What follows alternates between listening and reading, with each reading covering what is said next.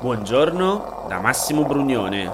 Oggi è venerdì 16 luglio, sono 25 giorni che ci stiamo godendo l'estate e queste sono notizie a colazione, quelle di cui hai bisogno per iniziare al meglio la tua giornata.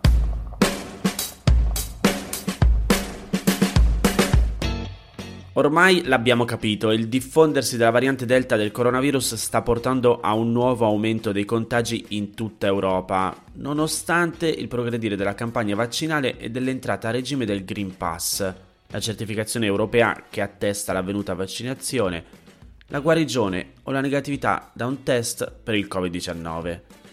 Per questo, nel pieno della stagione turistica, il Ministero degli Esteri ha pubblicato un nuovo avviso invitando cittadine e cittadini italiani alla massima cautela e avvertendoli di seguire alla lettera le disposizioni delle autorità locali in caso di permanenza all'estero. Ti leggo tra virgolette le parole riportate su Wired.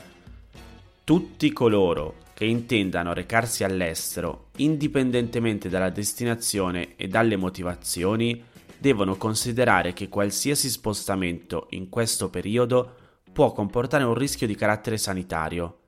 La cittadinanza è quindi invitata a pianificare ogni viaggio con la massima attenzione, contemplando la possibilità di dover trascorrere periodi di quarantena all'estero in caso di tampone positivo e dotarsi di un'assicurazione sanitaria che copra il contagio da coronavirus.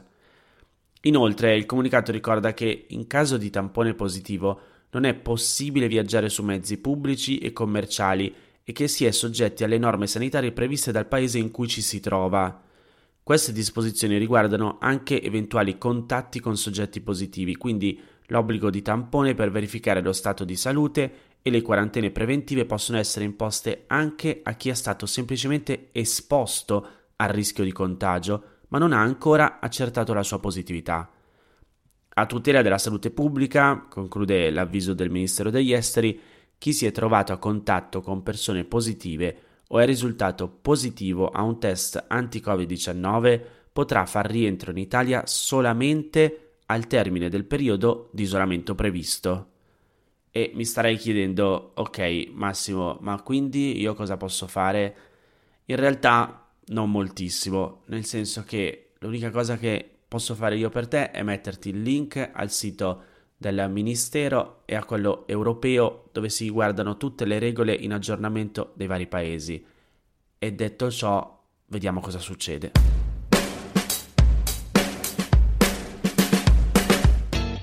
Tra mercoledì e giovedì si è verificato un grave scontro giudiziario a distanza tra la Corte di giustizia dell'Unione Europea, il principale organo giudiziario dell'Unione, e il Tribunale Costituzionale polacco, il più importante tribunale della Polonia, dopo che quest'ultimo aveva stabilito l'incostituzionalità dell'applicazione degli ordini della Corte di giustizia dell'Unione Europea al sistema giudiziario polacco. In questo modo il Tribunale polacco ha disconosciuto l'autorità della Corte di giustizia dell'Unione, aprendo una grave crisi che, secondo alcuni esperti, potrebbe portare a un conflitto difficile da sanare tra Polonia e Unione Europea.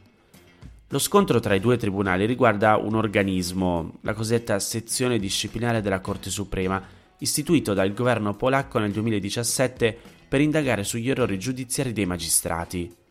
La sezione disciplinare ha poteri molto ampi e ha, tra le altre cose, la facoltà di avviare procedimenti penali contro i giudici polacchi. Secondo la Corte di giustizia dell'Unione Europea, questo organismo non è imparziale e minaccia lo Stato di diritto e l'indipendenza del sistema giudiziario. La Corte di giustizia europea si occupa da anni della sezione disciplinare polacca e anche mercoledì aveva emesso un ordine provvisorio, chiamato misura ad interim, per bloccarne l'attività. Poche ore dopo però il Tribunale Costituzionale polacco, che secondo l'opposizione è stato riempito di magistrati fedeli al governo, ha emesso una sentenza secondo cui le misure ad interim della Corte non sarebbero compatibili con la Costituzione della Polonia. Questa decisione è piuttosto grave perché disconosce di fatto l'autorità della Corte di giustizia europea e secondo i trattati europei la Corte di giustizia ha il primato sui tribunali nazionali e negarlo significa mettere in discussione uno dei principi fondativi dell'Unione. Lo ha ribadito mercoledì anche una portavoce della Commissione europea che si è detta molto preoccupata per la reazione del Tribunale Costituzionale polacco. Queste le sue parole. L'Unione Europea ha la primazia sulla legge nazionale e tutte le decisioni della Corte di Giustizia Europea, comprese le misure ad interim, sono vincolanti per i tribunali e le autorità degli Stati membri. Secondo il capogruppo del Partito Popolare Europeo, la decisione del Tribunale Costituzionale polacco è molto preoccupante e mostra che il governo della Polonia sarebbe vicino all'uscita dall'Unione. Giovedì, infine, la Corte di giustizia dell'Unione ha deciso che l'intero sistema disciplinare adottato dal governo polacco contro i giudici è del tutto incompatibile con la legge europea e deve essere smantellato. Quest'ultima decisione è separata dalla misura di interim di cui ti parlavo prima, ma è stata comunque vista come uno sviluppo dello stesso conflitto giudiziario. Ora, il fatto è che in realtà questo scontro si inserisce in una contesa più ampia tra Polonia e Unione Europea sullo Stato di diritto e sulla facoltà dell'Unione di interferire con le leggi polacche quando queste sono in violazione di diritti fondamentali. Tra le altre cose, il governo polacco ha chiesto al Tribunale Costituzionale di valutare se ulteriori parti dei trattati europei siano o meno compatibili con la Costituzione del Paese. L'intento del governo è quello di stabilire la supremazia della Costituzione polacca sulla legge europea.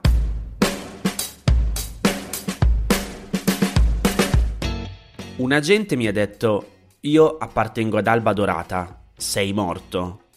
A un certo punto sono caduto a terra. Prima che riuscissi ad alzarmi, ci hanno lanciato addosso delle granate stordenti. Una mi è esplosa davanti agli occhi e vicino all'orecchio sinistro. Mi hanno gettato a terra e condotto in un punto un po' dietro gli altri studenti, un po' più lontano dalle telecamere, dove c'erano 5-6 poliziotti che mi hanno picchiato. Quello che ti ho letto è un passaggio, tra virgolette, del pezzo che ha scritto Riccardo Nuori sulla rassegna stampa del Corriere della Sera e che ha intitolato Come una polizia albeggiante sta calpestando il diritto di protesta in Grecia con la scusa della pandemia.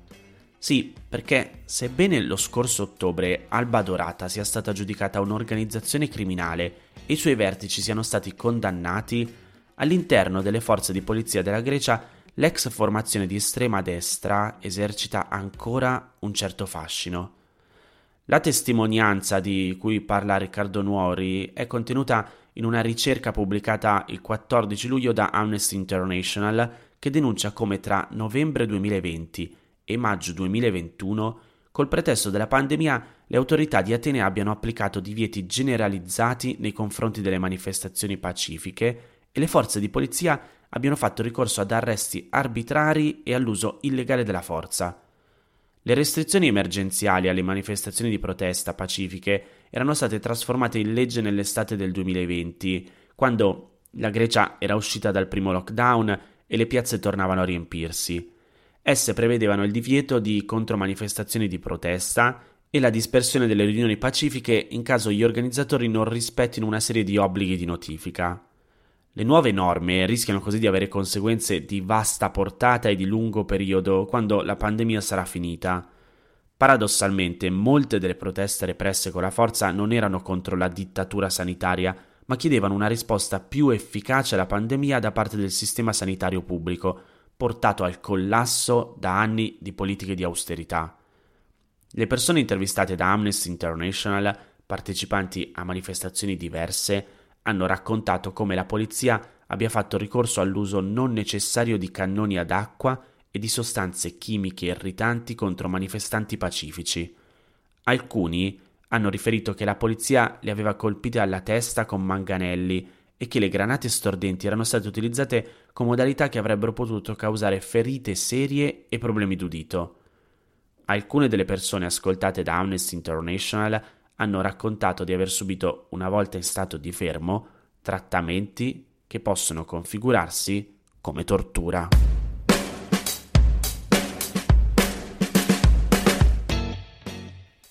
Queste erano le notizie a colazione di oggi. Se ti va di aiutarmi e sostenermi nella produzione di questo podcast, puoi farlo inviandomi un piccolo contributo dal sito www.notiziacolazione.it. Se ti sei perso alcune notizie puoi andare indietro e ascoltare quelle dei giorni scorsi e se lo ritieni utile puoi condividere questo podcast inviandolo a qualche amico. è disponibile su tutte le piattaforme audio. Ricordati che se vuoi puoi iscriverti al canale Telegram di Notizie a Colazione per riceverle tutte le mattine direttamente sul tuo smartphone, oppure mandami il tuo numero di telefono alla email notizieacolazione chiocciolagmail.com per riceverle via WhatsApp. Ti aspetto domani per iniziare insieme una nuova giornata. Un saluto da Massimo Brugnone.